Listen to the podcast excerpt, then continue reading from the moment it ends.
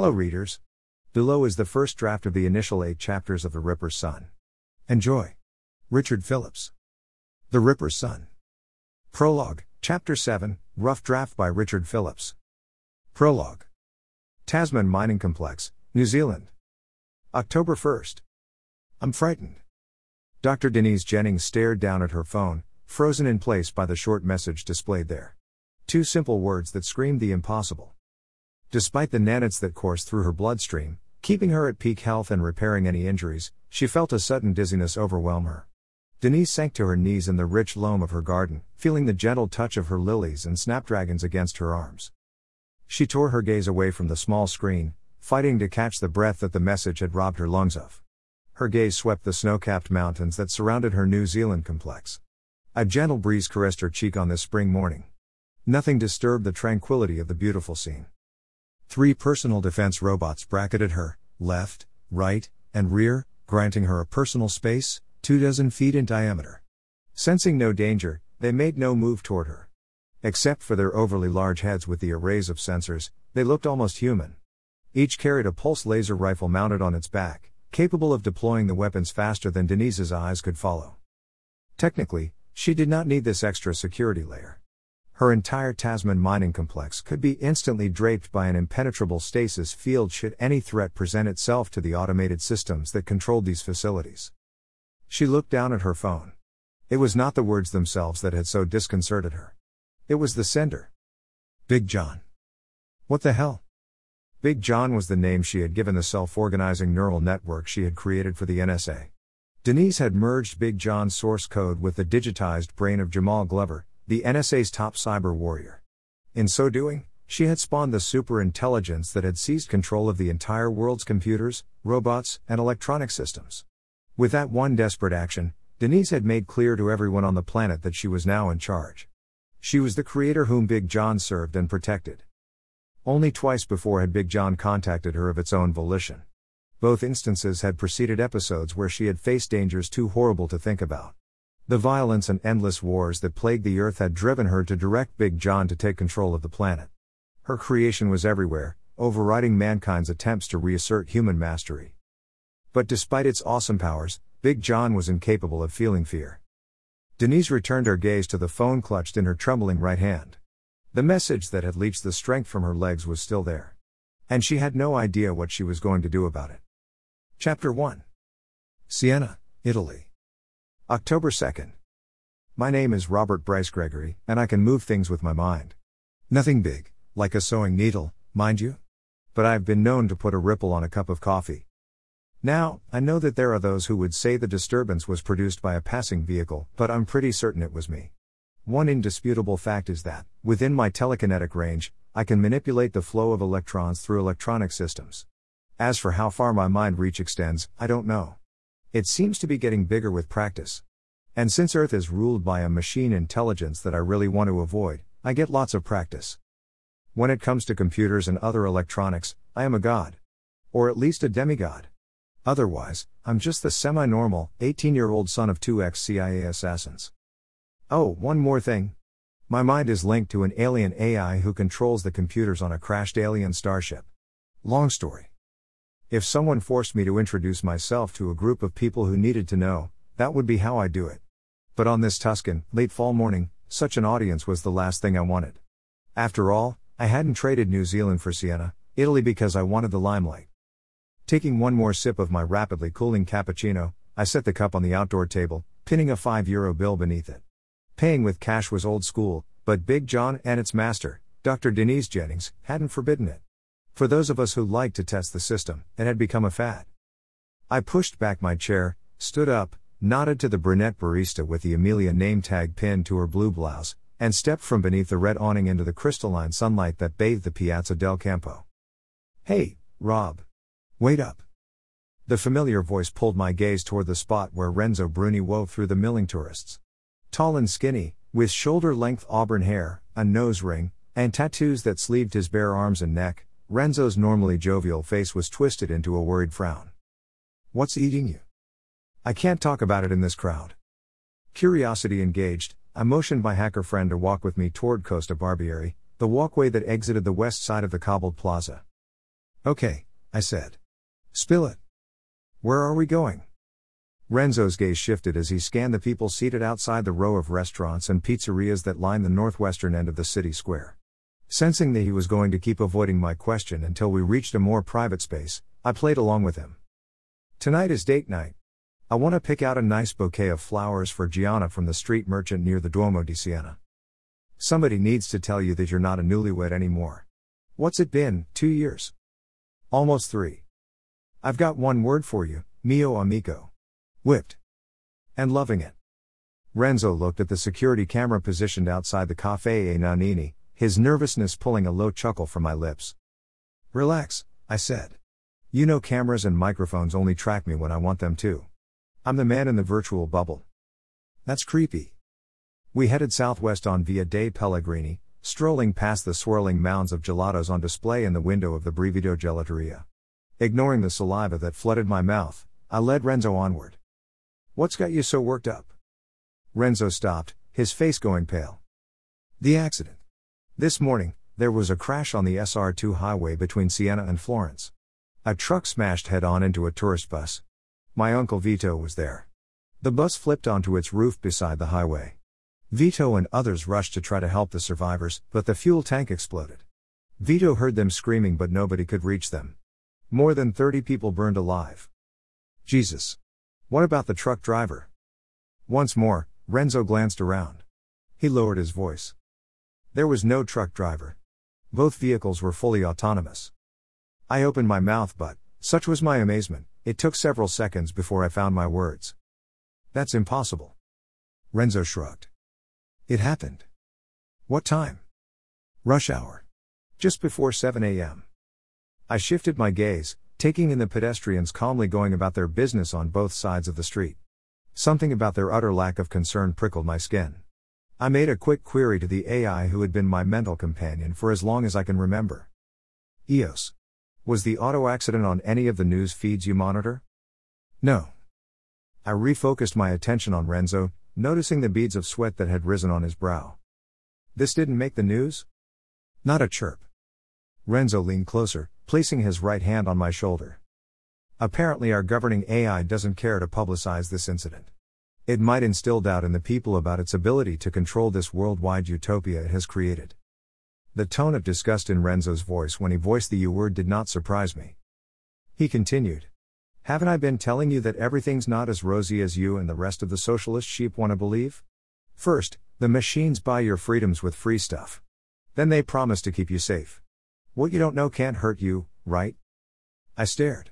Much as I like you, my friend, you see conspiracies everywhere. I got this same stuff from my mom and dad. Freedom this and freedom that. But look around.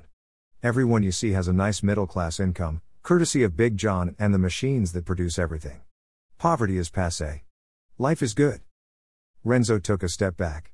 Someday, you are going to take off those rosy glasses and see the world for what it has become. Funny. Dad and Mom have been fighting for freedom since before I was born. Struggle was the only thing I ever knew until Doctor Jennings unleashed Big John to put an end to the wars and violence that mankind's rule gave this world. If that is what Jack, Janet, and you call freedom, then I'll keep these glasses right where they are. Renzo took a deep breath. Then, with a slight wave, he turned away, calling out over his shoulder. Give Gianna my love. Then Renzo walked back the way we had come, leaving me to ponder things I most definitely did not want to think about. Chapter two. Siena, Italy. October second. It was almost noon when I got back to our flat with a dozen, freshly picked roses and a nice bottle of Chianti. Hearing a familiar voice call out my name, I looked up to see Gianna leaning over the third floor balcony, smiling down at me. What have you brought me? I lifted the bouquet in my left hand and the wine bottle in my right. A party. Then I might just let you in. I laughed. I'll be right up. I entered through the front door, climbed the three flights of narrow stairs, and made my way down the hallway to our corner apartment. Gianna stood in the doorway, bathed in a beam of sunlight from the window on the far wall, her floral summer dress emphasizing every lovely curve. I leaned in to kiss her, but she put a finger to my lips, as if to shush me. Set the flowers and wine on the table. Then take my hand and let me lead you onto the balcony. I have something to show you. Ooh. Mysterious. I stepped inside, hearing the click of the deadbolt as I set my burdens upon the table. Then her hand was in mine, her tremulous touch unleashing a mixture of anticipation and trepidation as she led me out into the sunlight. There, against the railing, between the twin flower boxes, she turned to face me, her brown eyes sparkling with sudden moisture. I felt my mouth go dry. Taking both my hands in hers, Gianna pressed my palms against her tummy. It was as firm and well-muscled as it had been yesterday, but it seemed to almost vibrate with electricity. Or maybe that was just the nerves in my hands, triggered by the lightning that flashed through my brain. I dropped to my knees and pressed my left ear to her belly, then I kissed it. When did you find out? I did the test this morning, after you left. But I've been thinking I might be pregnant for the last week. She ran her fingers through the curls of my hair, and I rose to kiss her soft lips, feeling tears dripping from my chin. Smiling, I wiped my eyes, and took Gianna in my arms, pulling her close enough to whisper in her ear. My love, you've made me so happy. I hardly dared dream of this day, but here it is. I swallowed hard. I'm going to be a daddy. I had to tell you out here in the open air and sunlight. I needed to see your face when you understood, so I could be sure this made you happy. Now I know. There, with my lovely wife and my future child in my arms, I thanked God and Doctor Jennings that our baby would not be born and raised in the world of maddening violence that I was. And I refused to allow my disturbing conversation with Renzo to elbow its way into my head. Chapter three. Siena, Italy. October second. Renzo Bruni stared at the source code that filled the leftmost pair of displays, while the two on his right remained blank. His fingers danced across the keyboard as he bypassed the security measures built into the operating system that ran this instance of the cloud-based software. When he breached the firewall, a thin smile tweaked the corners of Renzo's mouth. He reached down and patted the transparent case of the computer tower that rested on the floor beside his desk. Only the special circuit board he had added to this high-end gaming machine enabled him to do what he was doing without leaving any trace that might lead back to him. Renzo didn't know how that electronic addition worked. All he knew was the alias of the female hacker who had sent it to him. Hex. He had no idea where Hex operated from. But he did know that she was the high priestess of coding. And her dislike of this robotic socialist society even surpassed his own. He leaned back, rubbed his palms together, and turned his attention to the target of this hack. Twin images suddenly filled the rightmost screens. With a tap of his fingers, Renzo paused both videos. The one farthest right showed a clear view of an oncoming truck emerging onto the S R two highway from an off-ramp. Renzo felt his heart rate spike. The self-driving truck had entered the expressway going the wrong direction. And the cameras on the autonomous bus had recorded it. He shifted his gaze to the other video, this one from one of the truck cameras showing the bus amid the rest of the oncoming traffic. Renzo resumed playing both videos in slow motion. Once again, he froze the twin displays. The semi-tractor had moved into the central lane, headed directly toward the motorcoach as other vehicles swerved wildly to the left and right. But the bus made no attempt to avoid the oncoming collision. Renzo began advancing the two videos a few frames at a time, pausing them when the bus was only a few yards from the truck's grill. The faces of its terrified passengers pulled a gasp from his lungs. Several moments passed before Renzo could summon the will to resume watching the rest of the playback. When he did, he set it at normal speed. No way could he see the tragedy happen frame by frame. The truck slammed head-on into the bus, crumpling the front end and fountaining blood and gore through the breaking glass. As the bus spun away and rolled off the highway, both videos ended. Renzo gagged, forcing the bile back down his throat. Dizzy, he climbed to his feet, placed both hands on his head, and forced himself to walk around and around the dimly lit office.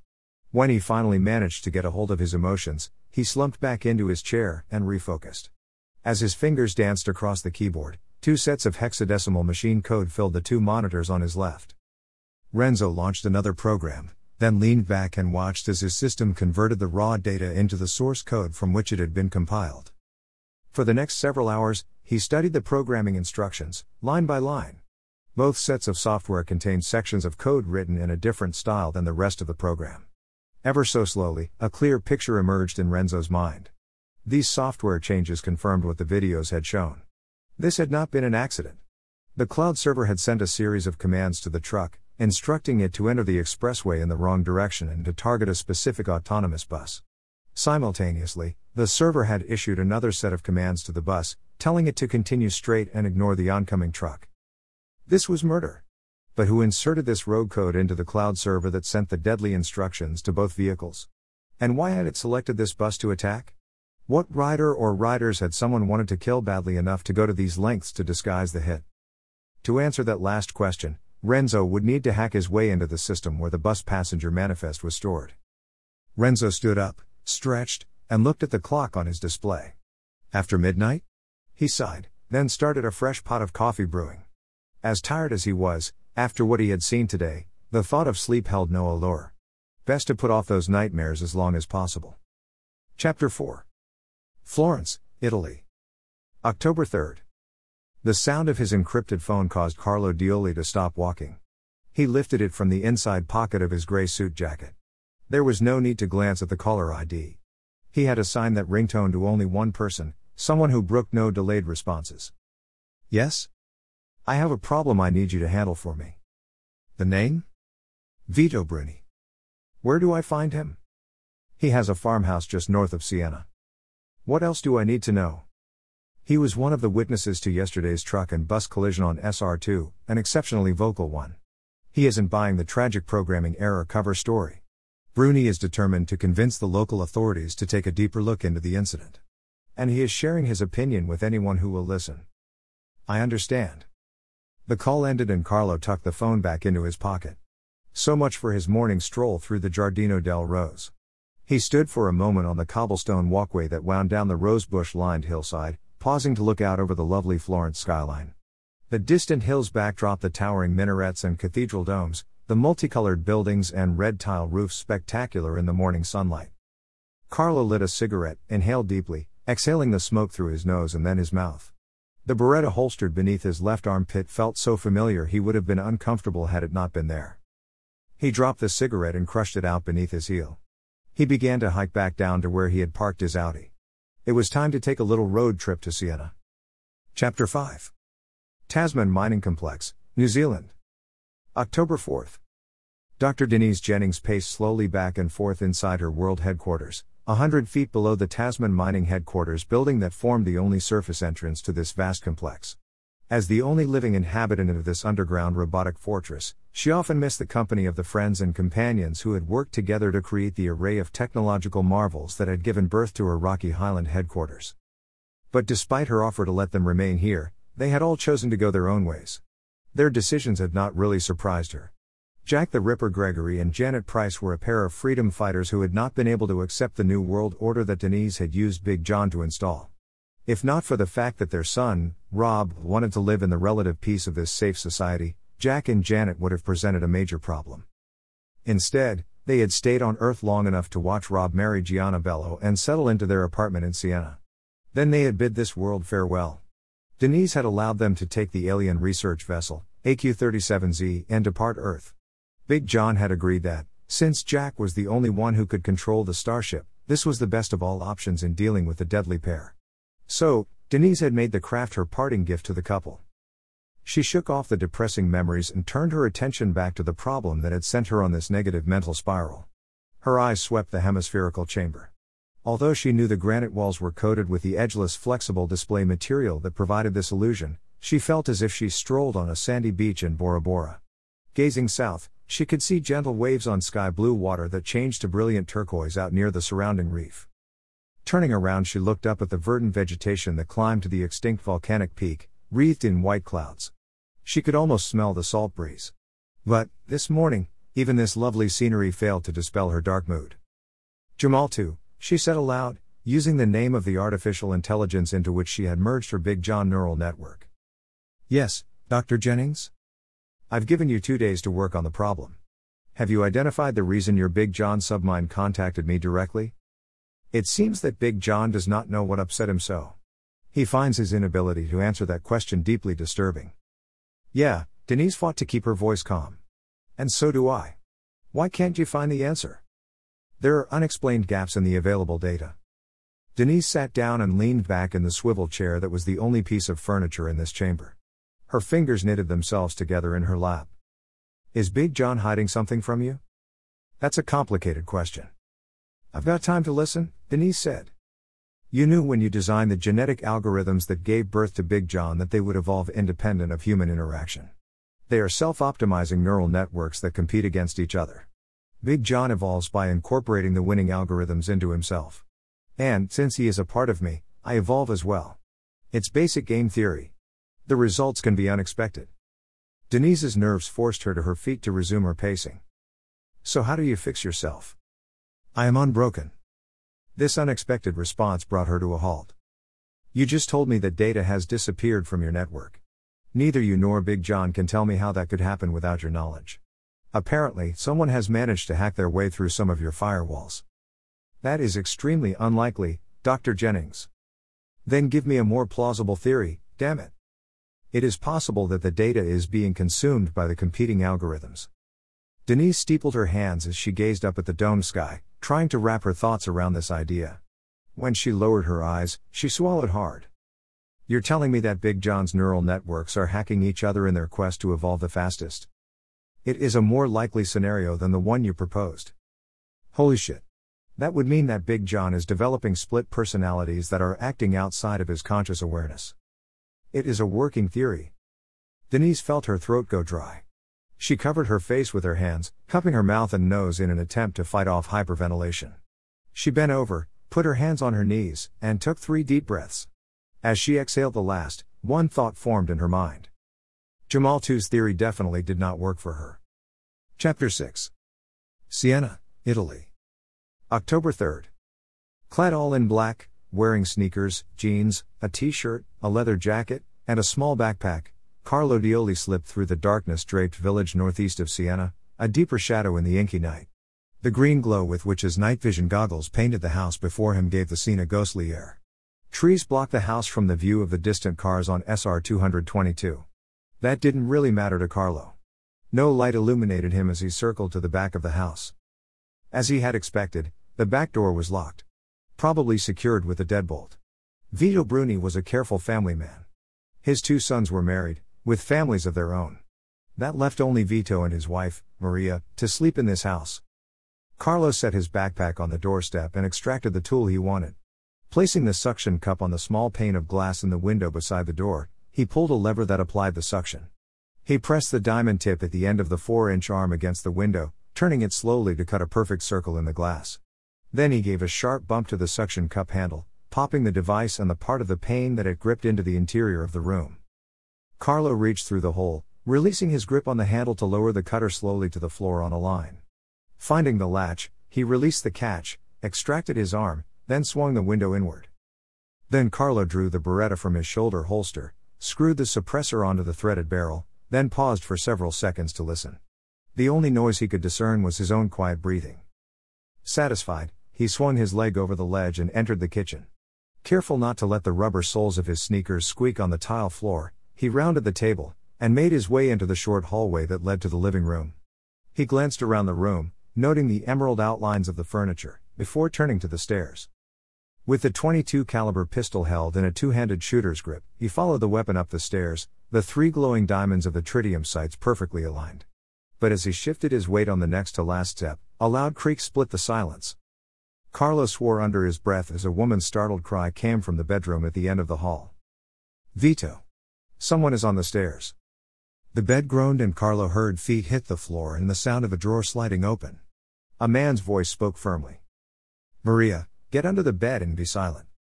A bedroom light flicked on, the narrow slit beneath the door so bright in his goggles that he ripped them off and dropped them at the head of the stairs. Carlo resumed his tactical stance, positioning himself so that his body was shielded by the corner, with only his right shoulder, gun hands, and head exposed. He heard the slide of a handgun pulled back and released to chamber a round.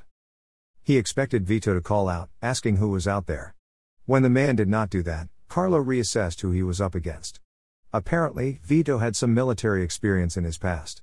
That would have been something Carlo would have discovered if this hadn't been such a rush job. Except for the soft sound of shuddering breaths that Carlo judged were Maria's, the room ahead was silent. Vito was waiting for Carlo to make the next move. Judging from the sounds he had heard previously, the headboard of the couple's bed was against the wall to the left of the door. And since he hadn't seen Vito's shadow move across the slot beneath the door, Vito was probably crouched in the near left corner of the bedroom. Shit.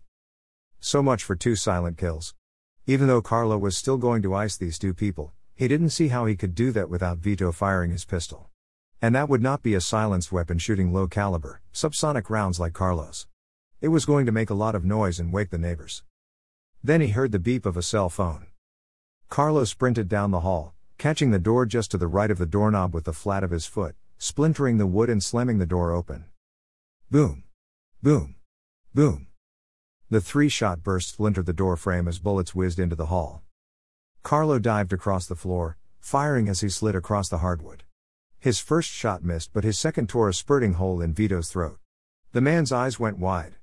Vito's gun fired again, but it was a reflex action that sent the bullet high and wide. Carlo squeezed his trigger again when Vito's brown eyes went out. The man slumped to the floor, the gun clattering at his side. Maria's scream seemed even louder than Vito's gunshots. Shifting his aim to where her shadowed form lay under the bed, Vito fired twice more, the sound barely louder than soft claps. With a low gurgle, the screaming stopped. Climbing to his feet, Carlo strode back down the hall, grabbed his goggles, then made his way down the stairs and back into the kitchen. He unlocked the back door and stepped out into the night to retrieve his backpack. The lights were on in several of the neighbor houses, and in the distance, he heard the warble of a siren. He slipped the night vision goggles on and picked up a quick jog, avoiding the main street as he wound his way through a grove of trees to where he'd parked his car. Carlo dumped the goggles and backpack behind the seat, started the engine and pulled out onto Via della Rinfusola. Within moments he turned onto S R two twenty-two headed north. And as he drove, the pounding in his chest finally slowed. Chapter seven. Siena, Italy. October fourth. I savored the last buttery bite of the Belgian waffle, chasing it down with a gulp of my double espresso. Babe, that was delicioso. I've got the dishes. I rose from the kitchen table, bent down to kiss Gianna's smiling face, then carried our plates and silverware to the sink. It took only a couple of minutes to wash, rinse, and dry them. My phone rang as the dishes rattled into their resting place in the cupboard. Pulling it from my pocket, I glanced down at the display. Renzo Bruni. Odd. Renzo never got up this early in the morning. I tapped the answer icon and lifted the phone to my ear. What's up, buddy? I need to show you something, Rob. Can't talk about it on the phone. Will you go for a quick ride with me? I'm parked outside your apartment building. The uncomfortable feeling with which Renzo had left me at our last meeting returned in full force. Sure. I'll be right down. I hung up and turned to find Gianna staring at me. Who is that? Renzo. Wants me to hop in his car so he can show me something. He sounded excited. Gianna laughed. He's probably just trying to get you hooked on a new video game he just bought. Maybe. But I won't stay long. Take your time. I've got a huge pile of laundry to get through. I grabbed my leather jacket, kissed my wife goodbye, and headed downstairs. When I stepped out the building's main entrance, I saw Renzo waving me forward from the driver's seat of his black Fiat Spider. Despite the coolness of this fall morning, the convertible top was down. Renzo leaned across, pushed open the passenger door, and I stepped in. Most of the people who lived in the city no longer bothered to own a car. Self-driving vehicles were readily available on call. It made little sense to spend money on a car that spent ninety percent of the day and night parked somewhere you also had to pay for. But Renzo did not trust the rolling robots. And he loved his old school Spider. Mind telling me where you are taking me? I asked. My place. You are going to want to see this. Oh, and I need you to do your voodoo mind trick to make sure there's no video evidence that I stopped here. No problem, so long as you take the same route back to your house that you traveled getting here. I will need you to shut up so I can concentrate. Silencio is my middle name. I laughed, then turned my attention to the assigned task. I had no difficulty sensing the cameras and other electronics along the way. My long practice with my telekinesis had left me with the ability to sense the flow of electrons through nearby circuitry. When I really focused, my perception could build a mental map of all nearby devices, as if I was picking up on their infrared spectra. Modern video and audio recording devices had circuit boards. And those stood out like an electronic billboard to me. I summoned my virtual female companion. E O S. Yes? I need you to use my telekinesis to hack into all the cameras capable of viewing our passage between here and Renzo's house. Replace the images of this car with another vehicle. E O S responded immediately. In process. And, I thought, find the stored footage of Renzo's Spider en route to my flat this morning and do the same thing. Anything else? She asked. That's it. Someone who had not had E O S in his head since he was a baby would think such mental sharing would feel weird. To me, came as natural as breathing. Except for the use of my mental magic, all the heavy lifting, computationally, was happening on board a damaged starship inside the New Mexico cavern it had carved when it was shot down. The U S government had secured the site. The frustrated Los Alamos research team had been studying the craft for years. But E O S was the A I who controlled its computer, and she only interacted with me. Our passage through the winding, narrow streets of Siena terminated in a small collection of houses on the southeastern outskirts of the city. We parked in the driveway beside Renzo's house, which set back fifty meters from Via Michelangelo, behind a hair salon. A thick row of deciduous trees gave the house the sense of privacy that Renzo loved.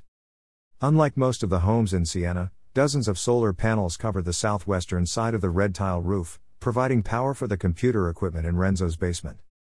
Renzo unlocked the door and I followed him inside. Having been here many times over the years, I was well familiar with the home's layout. It was a single-story, one-bedroom structure.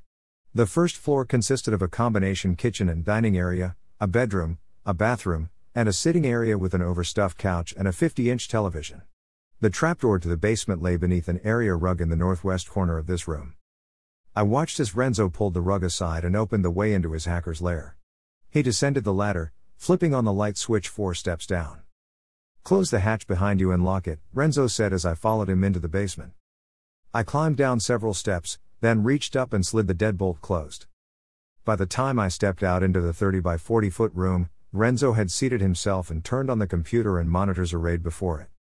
"Pull up a chair and a commodaire," Renzo said. "I'm about to blow your American mind." "Hey, I'm a dual citizen. Exactly how many years do I have to live here to be an Italian?" "If you have to ask, you aren't."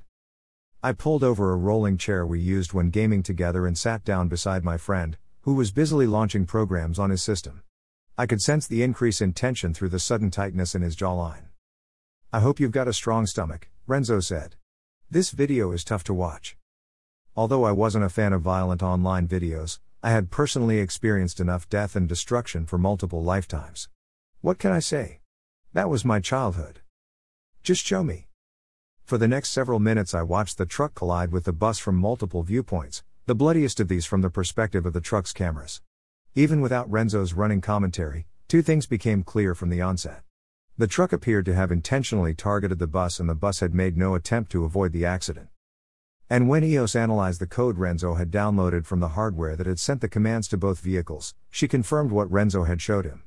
This tragic event had been scripted from a high level. No matter how hard I tried, I could not find any explanation for how the programs provided by systems under the supervision of Doctor Jennings' superintelligence could have been so corrupted. The code had to have been hacked, but why had the accident not made the major news networks? And from the other information that Renzo had gathered, the Italian police were buying the unintentional software glitch explanation. Then there was the bus passenger manifest. Renzo had compiled a portfolio of background information about each person who had been killed on that bus. Many of them had been tourists. Others were locals of no notable station in life. Apparently, influential people did not ride the bus. Then I came to the portfolios of three men, brothers ranging in age from twenty-four to thirty-eight. All three were listed as witnesses in the upcoming corruption trial of Don Custanzu, a wealthy pillar of Florence high society. Renzo leaned forward and tapped the display with his finger. "Now you see what caught my attention. Of all the passengers, only these three have a reason that might make a powerful someone want to kill them. That's just conjecture. The police have probably already looked into this. Not from anything I can find out. There is no indication of an active investigation of any of the passengers. Not possible. The idea that someone, nay, a criminal organization had performed this level of hack against Big John was something that stabbed an ice pick into my brain. The Big John, Jamal two symbiosis had forced all the world's governments to accept Denise's new world order. It had zeroed the economic wealth of any nation that had opposed her edicts. She and her A I had solved the problem that had previously prevented socialism from working. Human nature. With robotic machines producing all the products and then providing a monetary system which distributed that productivity to the world's population, socialism worked. But, because the go-getters in society needed self-actualization, Doctor Jennings had come up with a brilliant addition. In cities and rural areas across the planet, she had instituted human enterprise zones where people could buy, at a premium, goods and services made by humans, sold by humans, and served by humans. People who participated in these S's were rewarded with Earth credits above and beyond the basic income provided to all. And it had worked. So, why the hell had this aberration happened? Another disconcerting question occurred to me. Was this the only global instance of such an anomaly? Renzo's cell phone rang, interrupting my thought train. "Hello," Renzo answered. As he listened, I saw my friend's eyes go wide and a paleness spread across his face. "Dead? I can't believe it. When did this happen?" Renzo continued listening, then rubbed his watery eyes, and said, "Yes. I'll come immediately." Then, he turned to face me as I stood up, tears streaming down his face. The words that spilled from his mouth choked off the question that had risen to my lips. "Uncle Vito and Aunt Maria are dead."